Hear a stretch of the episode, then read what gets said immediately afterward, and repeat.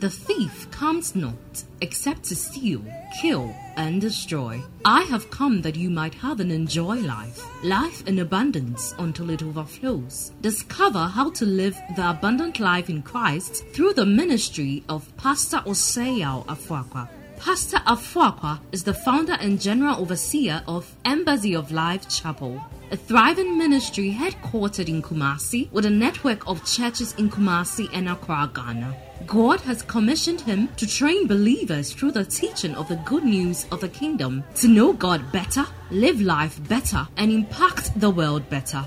Get set for an empowerment that will enable you to live a life of all round victory, success, and limitless prosperity. God bless you as you listen.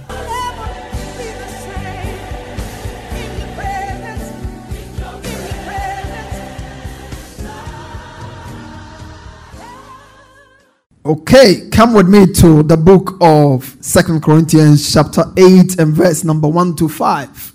He says, I want you to know, brothers and sisters, about the grace that has been given among the churches of Macedonia. Turn to your neighbor and say, Given is grace. Given is grace. Say, Given is grace. Giving has to do with receiving grace from God and responding to that grace from God. I want you to know about the grace given to the churches of Macedonia. What did this grace do? Verse 2 In the midst of a very severe trial, their overflowing joy and their extreme poverty well up in rich generosity.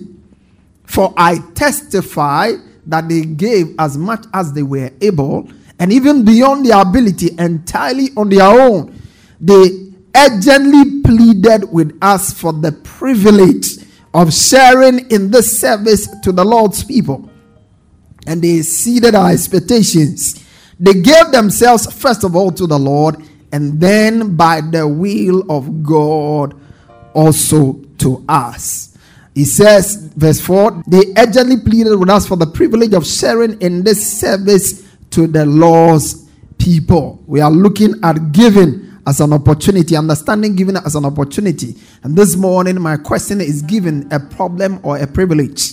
What is given to you? Is it a problem or a privilege? Some people get offended when they hear the subject of giving. So for them, giving is a problem. There are others who get excited when they hear the subject about giving. It's all a reflection of the nature you have received. If you have received the nature of Christ, which is the nature you receive the moment you get born again, giving must be seen as a privilege. And when giving becomes a privilege, the way you do it is different.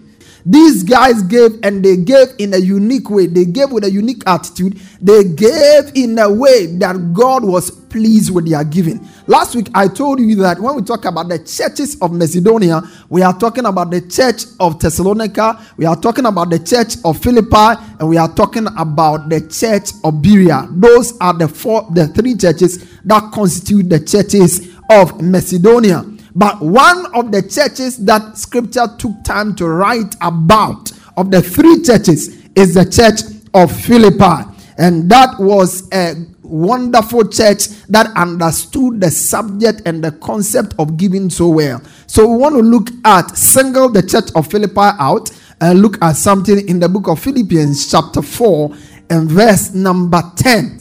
But I rejoice in the Lord greatly that at last you renewed your concern for me. Indeed, you were concerned, but you had no opportunity to show it. They had no opportunity. They looked for an opportunity to be a blessing to Apostle Paul and to stand with him in the gospel ministry, but they had no opportunity. Then he says, I'm not saying this because I am in need, for I have learned to be content, whatever the circumstance is. Verse 12. He says, I know what it is to be need to be in need, and I know what it is to have plenty. I've learned the secret of being content in and every situation, whether well fed or hungry, whether living in plenty or in want. Verse 13. He says, I can do all this through him who strengthens me. Yet it was good of you to share in my troubles. Moreover, as you Philippians know, in the early days of the acquaintance with the gospel, when I set out from Macedonia, Not one church shared with me in the matter of giving and receiving except you only. Now he says, For even when I was in Thessalonica, you sent me aid more than once when I was in need. Not that I desire a gift or gifts. What I desire is that more will be credited to your account. So that's one of the things giving does for us. Giving gives us the privilege of getting more credited to our account. When God asks you for a thing, it's not because He is in need, it's because He wants to have an opportunity to credit more to your account. Are you hearing what I'm saying? In the book of First Timothy 6 17 to uh, 19, he says, Charge them that are rich in this world that they be not high minded, nor trust in uncertain riches, but in the living God who giveth us richly all things to enjoy. Then he says, That they do good, that they be rich in good works ready to distribute, willing to communicate. Ready to distribute, willing to communicate. Storing up. Somebody say, storing up. Storing up, for themselves. That's what we do. When we give, we are only storing up. That's what the book of Ecclesiastes says Cast thy bread upon the water, for thou shalt find it after many days. Give a portion to seven and a portion to eight, for you do not know when evil shall be upon the earth. So when we give, we are simply storing out. That's what the Bible says. Philippians chapter 4, he was talking about the fact that these guys gave in order for it to be credited to the account. I think chapter 4, verse 17. Okay. Philippians 4 17. Not that I seek a gift, but I seek that fruit will abound to your account. He says, verse 18. Indeed, I have all and abound. I, ha- I am full, having received from Epaphroditus a thing sent from you, a sweet smelling aroma, an acceptable sacrifice. This man was using words that were first used in Genesis. You remember when uh, Noah made the sacrifice, the Bible said it came before God as a sweet smelling, uh, smelling aroma. That's what he's talking about here. He said, and a, a sacrifice acceptable well pleasing to God. Now, that is something that is very important for us to note. When we give, it must be a sacrifice acceptable. It must be something well pleasing to God. That is the only condition God requires to reward our giving. When your giving becomes a sacrifice acceptable and is well pleasing to God, then verse 19 will become a natural course. They gave, but how did they give? Paul was talking about the Macedonian church, of which Philippi, the church of Philippi, was part. And he was telling us how they gave. When you understand giving as an opportunity, how you give is different. There are many people who give and they give with all kinds of attitudes. And you see, the attitude with which we give what we give is more important to what we give to God. God is not poor, the earth is a loss and the fullness thereof the world and they that dwell therein. The Bible says he has founded it upon the seas and established it upon the hills. In the book of Psalm 50, he says, The cattle on a thousand hills are mine. Then he says in the book of uh, the same chapter, he says, If I were hungry, I will not tell you. So when we have an opportunity to give to God and we understand it as such, our approach is different. Three things happen when we understand giving as an opportunity, three things happen when we understand giving as an opportunity. The first thing that happens is that we seize the opportunity to give whenever we get it. When you understand that giving is an opportunity, you seize the opportunity to do it whenever it's presented before you. In fact, you get happy that it is even presented before you. Galatians chapter 6, verse 10. He says, So then, as occasion and opportunity opens up to us, so then, while we as individual believers have the opportunity, let us do good to all people, not only being helpful, but also doing that which promotes their spiritual well being, especially be a blessing to those of the household of faith, born again believers, to be precise. So that's what happened. Let's see the Macedonian church. This is Paul challenging the Corinthian church to excel in giving. And he cited the example of the Macedonian church to do that. Come back with me to Second Corinthians chapter 8, verse 1 to 4. He says, We want you to know, brothers, about the grace of God that has been given among the churches of Macedonia for a severe test of affliction the abundance of their joy and their extreme poverty have overflowed in a wealth of rich generosity on their part. For they gave to their means, as I can testify, and beyond their means of their own accord, begging us. Look at what the Bible is saying begging us earnestly for the favor of taking part in the relief of the saints. These were people who understood what giving was. They were begging for the opportunity. Because you see, at the time that this thing was happening in Judea and they needed to give, they themselves were also going through serious times. The church in Macedonia was not at ease. Most people think that they can only give when they are at ease. No, the giving that really means a lot to God is a giving that comes out of sacrifice. Giving is one thing that there is no better time to do. There's no better time to give. If you look at the Old and the New Testament, there was not a better time for anyone to give. When Elijah met the woman, she had the last meal that she was dependent on. But when she was challenged and she responded, that which she needed was supernaturally supplied. So he says they were begging for the privilege. When giving is a privilege, you beg for the opportunity to do so. I read a story of a woman who went to a church, and then when they finished the church, the pastor didn't ask for offering. And then he went to the pastor. He said, Everything about your service has been awesome. The only challenge I have is that you rob me of the opportunity to give. That spirit is not common. But it's a spirit that you see from one who is mature, one who understands the dynamics of his relationship with God. When we understand giving us an opportunity, we seize it whenever it's presented to us. Number two, we understand giving as an opportunity, we give with the right attitude. We give with the right attitude. And today, my focus is going to be on the attitude with which we give. The attitude with which we give. He says, Our offering, our friends, we want you to know what God's grace has accomplished in the churches of Macedonia. I'm reading from Second Corinthians 8, verse 1 to 5. And I'm reading from the Good News version this time. They have severely tested by the they have been severely tested by the troubles they went through, but their joy was so great they were extremely generous in their giving, even though they were very poor. So you see that generosity is not a function of how much a person has. One can be poor and yet very generous. One can be rich and yet very stingy. The example that Jesus gave us of the poor widow and the rest of the others who gave is a, is, is a typical reflection of when one is poor and yet generous, and yet one is very rich and yet very stingy. The Bible says they were severely troubled, tested in many troubles, but their joy was so great and they were extremely generous in giving. Even though they were very poor, I can assure you that they gave as much as they could and even more than they could of their own free will, of their own free will, of their own free will. They begged us and pleaded for the privilege of having a part in helping God's people in Judea. It was more than we hoped for. First, they gave themselves to the Lord, and then by God's will, they gave themselves to us. Turn to your neighbor and say, Your attitude in giving, attitude in giving. matters a great deal to God your attitude in giving.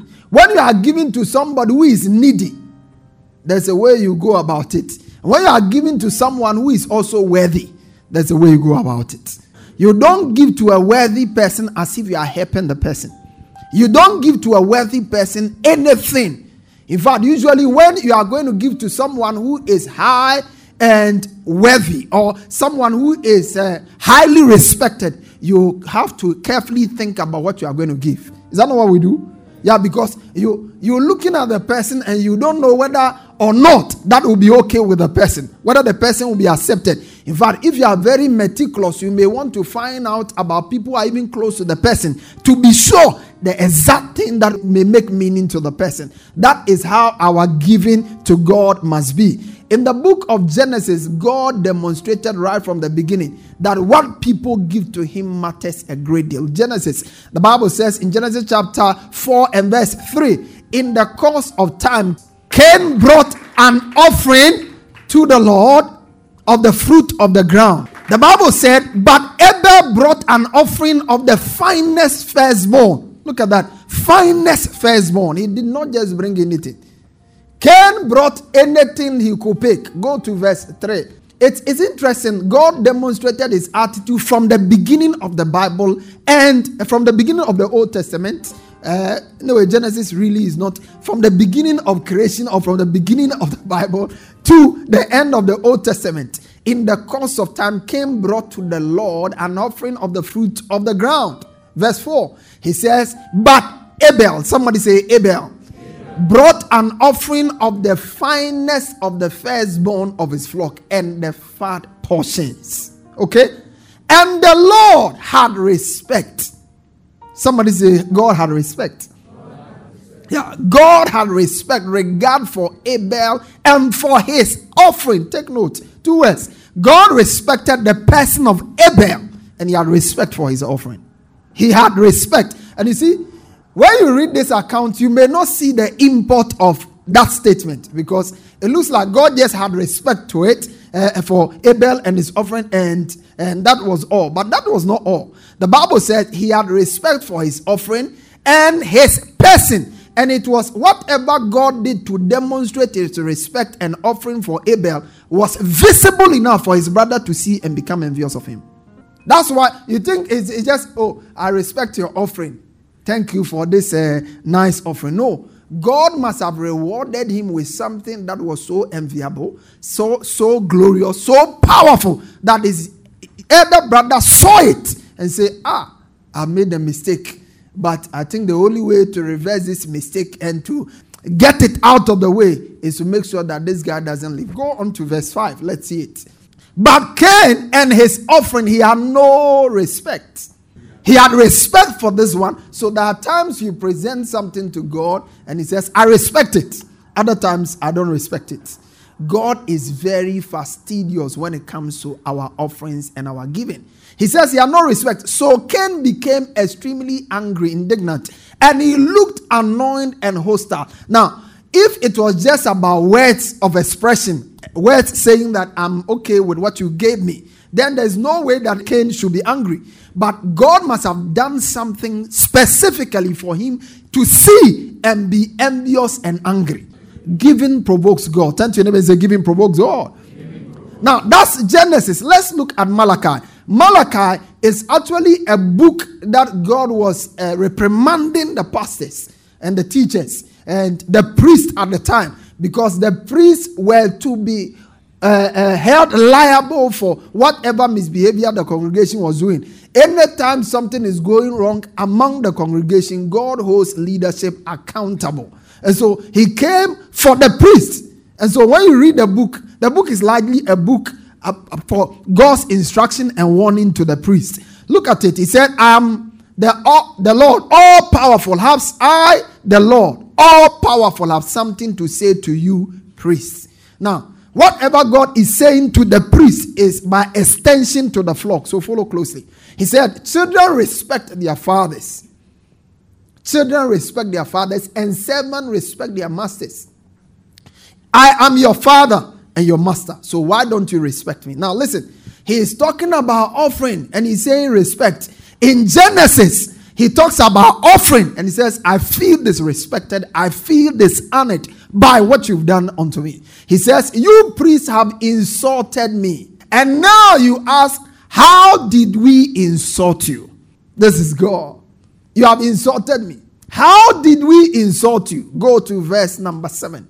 He says, You embarrass me by offering worthless food on my altar. Worthless food. Worthless food on my altar. Then you ask, How have we embarrassed you? You have done it by saying, What's so great about the Lord's altar? So when we are giving and we don't put intentionality to what we are giving to God, we don't give that which is honorable to God, God feels disrespected and dishonored. He said, What's so great about the Lord's altar? In other words, I mean, what is really unique about giving to the Lord? Why should I be meticulous about it? Verse 8. Verse 8 tells us something. He said, But is it isn't it wrong to offer animals that are blind? Okay? Today you don't offer animals, you offer money. So the money you are offering must be one that is acceptable, one that is in good condition, not the one everybody has rejected. He says, you offer the lame or the sick. Just try giving those animals to your governor. In other words, God is saying, whatever your governors, the people you hold in high esteem, the people you respect and honor, whatever you give them and will not be acceptable, don't try it on me. In other words, by God bringing Himself to the level of people you honor, He has actually, because anybody you honor cannot be as valuable to you as God is. That's what the Bible is saying. He said, just try giving it to those that certainly wouldn't please Him or make Him want to help you. At times you give something to God and He looks at it. He say, Hey, these guys, are they serious with me? Do, do they really know my value and my worth? God was angry because the priests were supposed to teach the people how to give and what to give to God. That's why I told you yesterday that it's a worse church to be in where you are not taught what to do with your money. Because anywhere you are not spoken to about your money, your heart will soon and gradually be drifting away from God. The thing that determines where our heart is going closely is our money. Anything you put your money in, you see that you develop passion and aggression for it in a unique way. That's what the Bible is saying here. So, our attitude, somebody say, My attitude. My attitude. Your attitude in giving, it's so important to God. When we understand giving as an opportunity, one, we give when we ever, when the, whenever the opportunity is presented to us, and then we do so with the right attitude. And then number three, we receive profitable returns on our giving.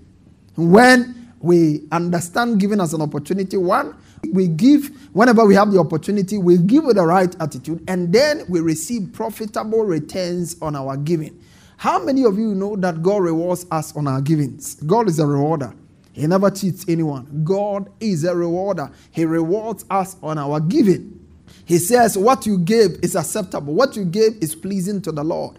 And so he will supply all your needs according to his riches and glory by Christ Jesus. In the book of Proverbs 11 25, the message version says, The world of the generous gets larger and larger. May your word get larger and larger. Amen. Go to verse 24 says the world of the generous gets larger and larger and larger. The world of the stingy gets smaller and smaller and smaller. May your world not be smaller in the mighty name of Jesus. In the book of Second Corinthians, chapter 9, verse 6 to 11, we see this. Remember this Whoso sows sparingly will also reap sparingly, and whoso sows generously will reap also generously. Each of you should decide should give what you have decided in your heart to give, not reluctantly or under compulsion, for God loves a cheerful giver. And God is able, take note, and God is able to make you bless you abundantly. May the Lord bless you abundantly. Amen. I said, May the Lord bless you abundantly. Amen. God is able to bless you abundantly so that in all things, at all times, having all that you need, you will abound on every good work. As it is written, they have freely scattered their gifts to the poor, and their righteousness endures forever. Now, take note he who supplies seed to the sower and bread for, the, for food will also multiply and increase your store of seed and will enlarge the harvest of your righteousness. In other words, when we give, that's what happens. God increases our store of seeds. So when you give, what one of the things God does is that He prospers you so you can be more generous. Are you with me here?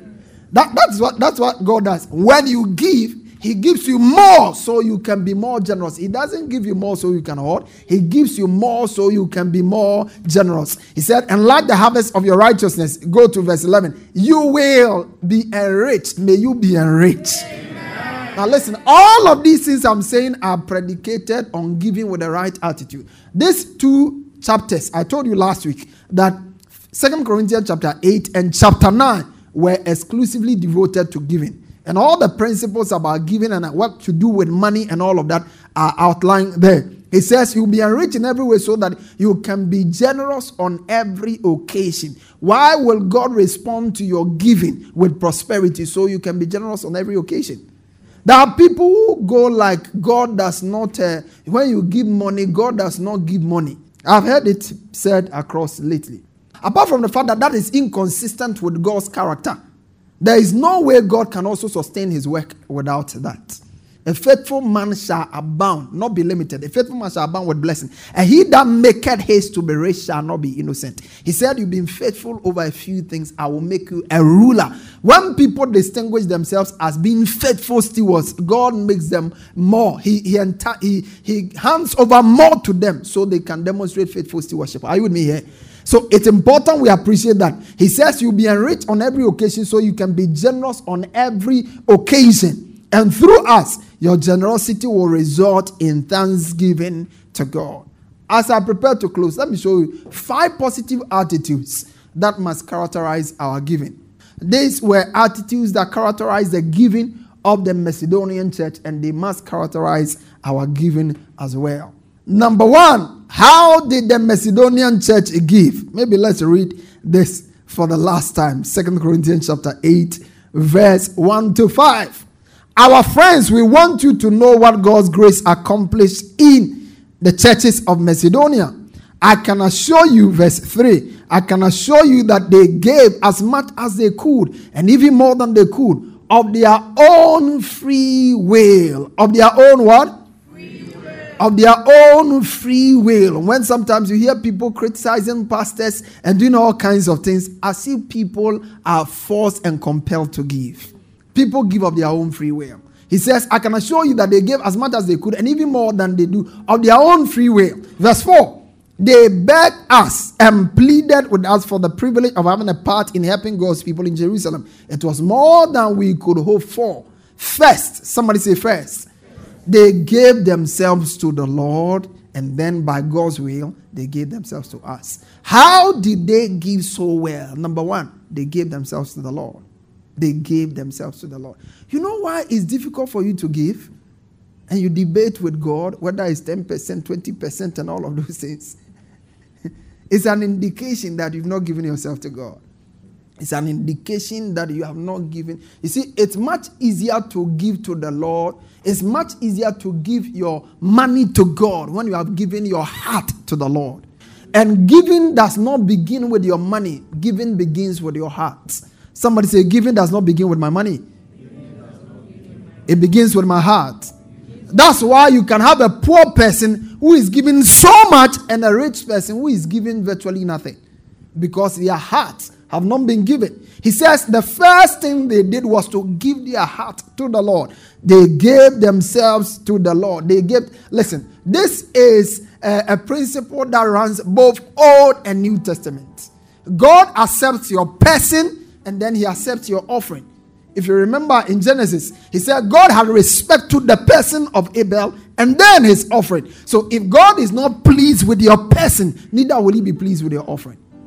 They gave themselves to the Lord. They gave themselves. Every time we have offering, every time we are giving anything, you must understand that it is an integral part of your dedication to God. Somebody say, My giving is an integral part of my dedication to God.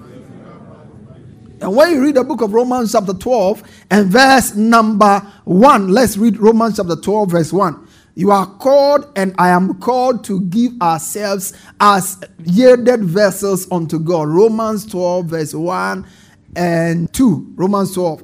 I urge you, brothers and sisters, by the mercies of God, to present your bodies, dedicating all of yourself. Somebody say, All of myself.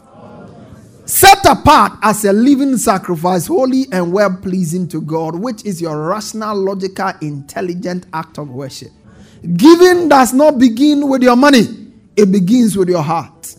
So when you are struggling to let go of anything, you must understand that it is an indication that your heart is not yielded to God. And the people God entrusts with much are people whose heart are yielded unto him. He told Solomon, he said, My son, give me your heart and let your eyes observe my way. We see this example in the life of David. Look at David. David is preparing the uh, God. He wanted to build a temple for God. God said, Don't do it. And because his heart was so sold out to God, David said in the book of First Chronicles 29, verse 3, he said, Moreover, because I have set, Later on in the book of Acts, we are told that David was really set. He said, I have set my affection on the house of my God. Because I have set, because his affection was there, he could give. He said, Because I have set my affection, I have given to the house of my God over and above all that I have prepared for the holy house, my own special treasure of gold and silver. He did not give first, he set first. He said, What? He set first. Where is your heart set? There are people whose heart are set on money, they struggle to give. You see, giving amongst many opportunities, giving is an opportunity to prove that you have overcome greed. You demonstrate, when you give, you demonstrate that money is not your Lord, Jesus is your Lord. Are you with me here? That's what you, that every time you give, that's what you are simply saying. That's why we give. When we give, we are establishing that Jesus is Lord over our lives and not money. He says, Because I have set my affection on the house of my God. Read the book of Acts, chapter 13, verse 22. David was not after things, he was after God. He said, When he had removed him, he raised up David to be their king, of whom he testified and said, I have found David in I found in David, the son of Jesse, a man after my, a man after my, a man after my David was not after wealth, he was after God's heart. And so later on, when the man was dying, the Bible said David died in a good old age, full of days, riches, and honor. Why? Because his heart went after God. When our heart goes, our substance easily goes.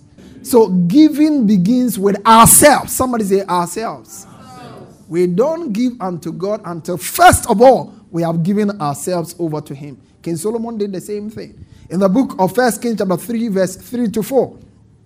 And Solomon loved the Lord. First Kings chapter 3, verse 3 to 4. Solomon loved the Lord. Somebody say, Solomon loved the Lord.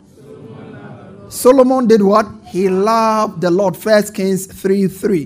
Solomon loved the Lord, walking in the statutes of the Lord. Blah, blah, blah. Verse 4. And then he said, And the king went to Gibeon to sacrifice there. He didn't go to sacrifice and then love the Lord. He loved the Lord and he went to Gibeon and sacrifice. That's the order. It always starts from the giving of ourselves to the Lord. Why? Because Matthew 6 21, where your treasure is that's where your heart will be. When your treasure is with God, your heart goes with God. Number two, they gave according to their ability. They gave according to what? They gave according to their ability. They gave according to their ability. They gave according to their ability. There are a lot of people who debate that in the New Testament there is no percentage given. And to some extent, I agree. As long as they will affirm the fact that in the New Testament, you give according to your ability. Most of the time, people who say there's no percentage are also people who are not willing to give according to their ability. In other words, if you are not giving 10% and God has given you 200,000, He expects you to give according to your ability. He expects you to do according to your ability. And these same people, once it comes to when the money is small, the 10% is not much. But when the money is much, that's when they begin to debate with God.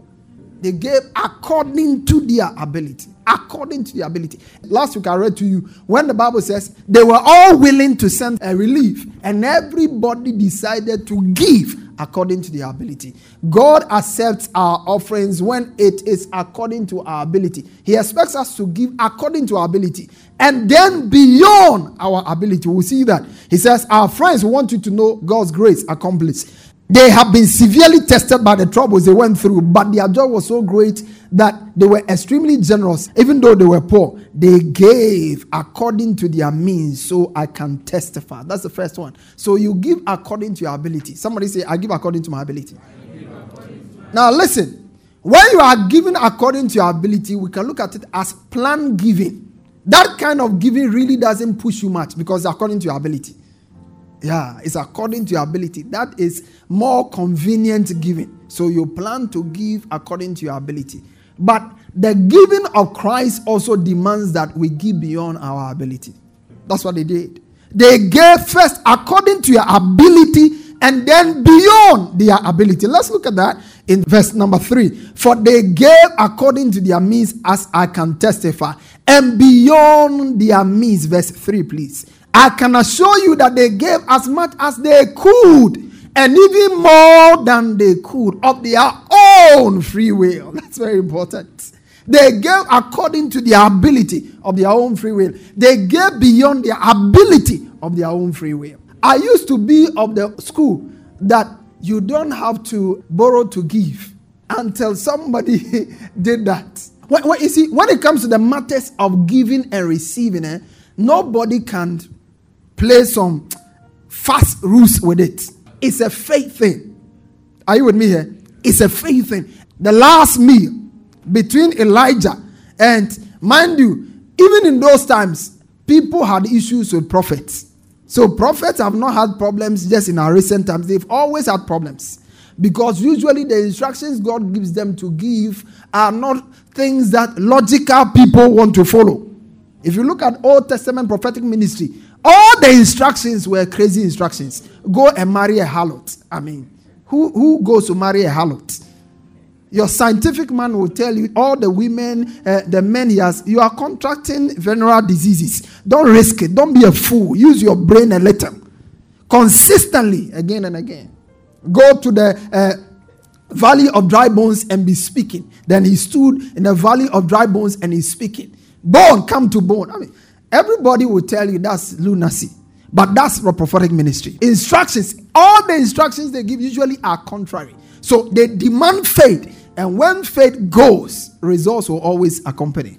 When he took that step, they gave beyond their ability and beyond their ability. Listen, New Testament giving is not percentage giving. But you need to understand that New Testament giving is sacrificial giving. It's sacrificial giving. And I know this is a generation of self seeking, self centered, selfish people. When you really understand New Testament giving, you will thank God for 10% giving. Yeah, you really thank God for 10%. That's why I don't want us to be a 10% church.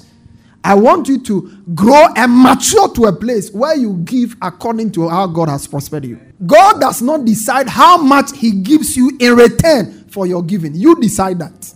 You decide that. Go to Second Corinthians chapter 9, verse 5. So I thought it necessary to urge the brothers to visit you in advance and finish the arrangement for the generous gift you had promised. Then it will be ready as a generous gift and not as one gradually given. This is what he says. Look at verse 6. This is something that must characterize our giving in the New Testament. He said, Remember this whosoever sows sparingly will also reap what?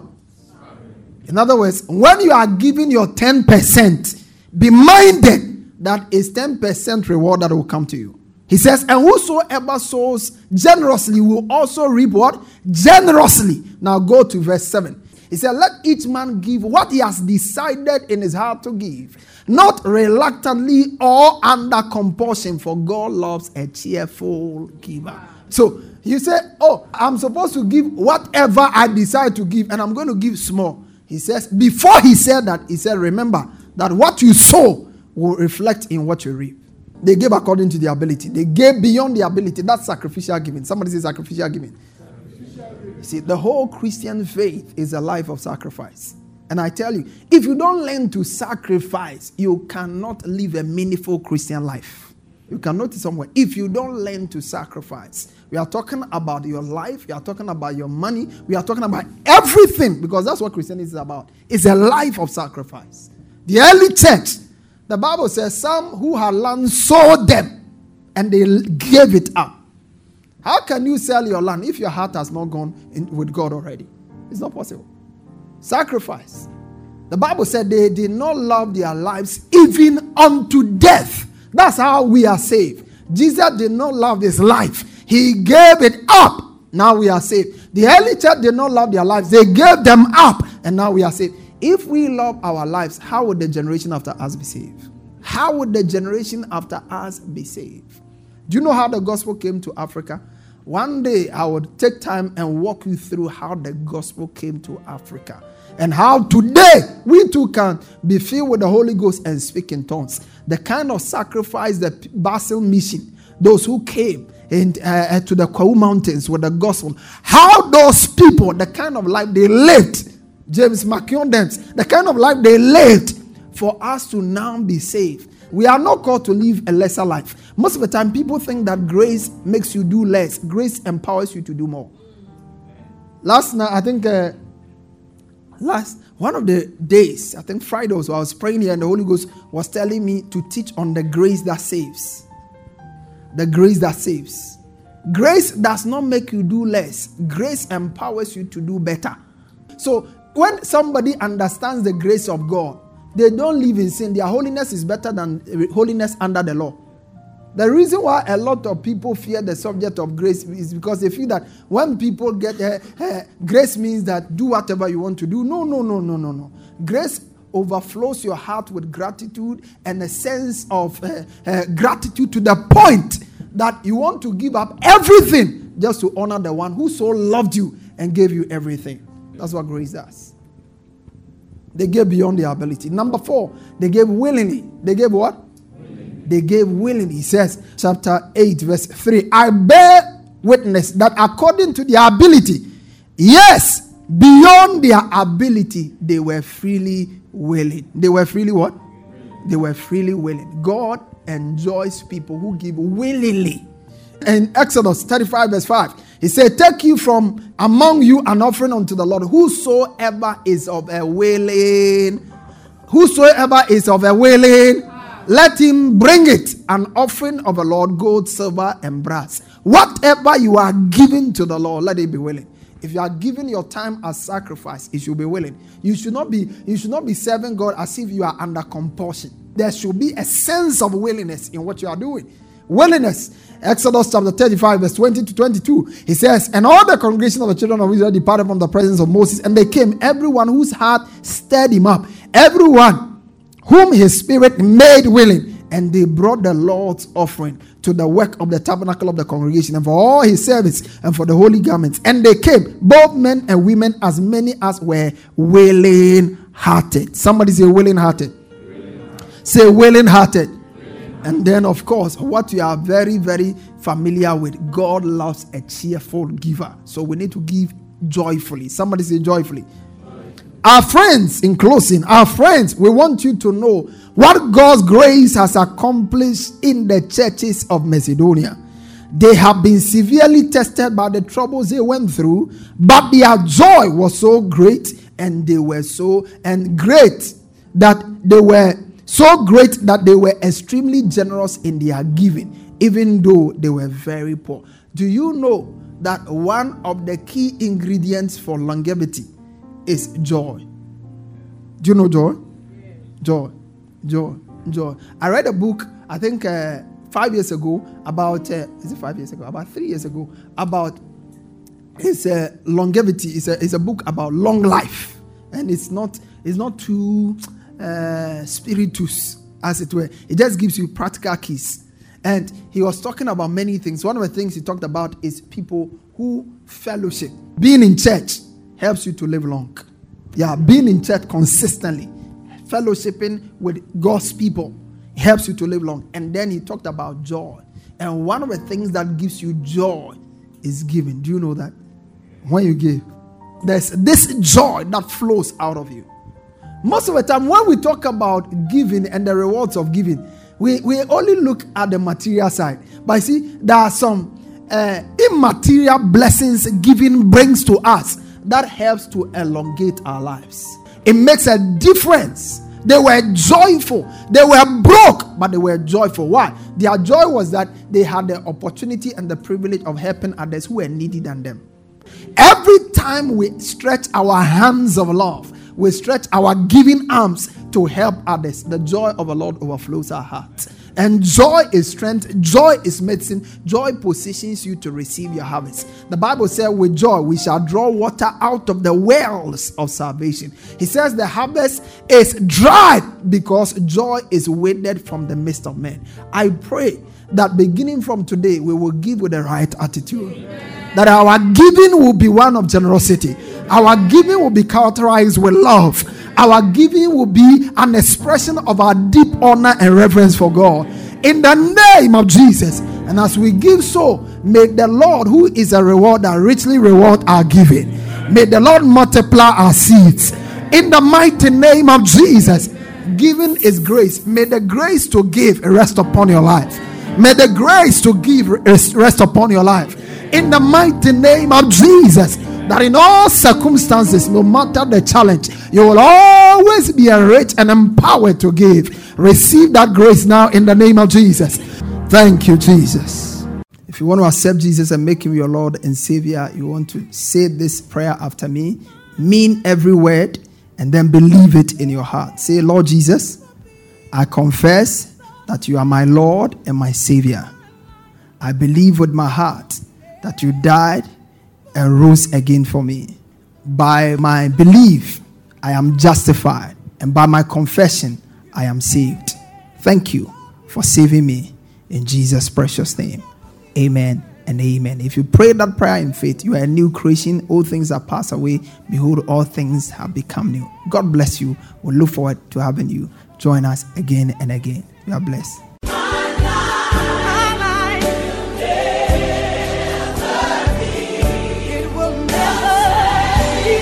Pastor Afuaqua has just placed in your hands the key for all round victory, success, and limitless prosperity. Share your testimonies with us on 020 422 5790 or email us at embassyoflifechapel at gmail.com. Get interactive with Pastor Afuaqua on Facebook, Instagram, and Twitter. For more information, visit our website at www.embassyoflife.org. Fellowship with us this and every Sunday for our service at our headquarter church from 8:30 a.m. to 11 a.m. for our good news service. And on Wednesdays for our discovery service from 6 p.m. to 8 p.m. Our church auditorium is located on the top floor of Nanama Ejakuma Plaza, opposite the Unity Oil Station, Santasi Runabout, Kumasi, Ghana. Alternatively, you can join us online for our services on Embassy of Life Chapel Facebook or YouTube pages. God richly bless you.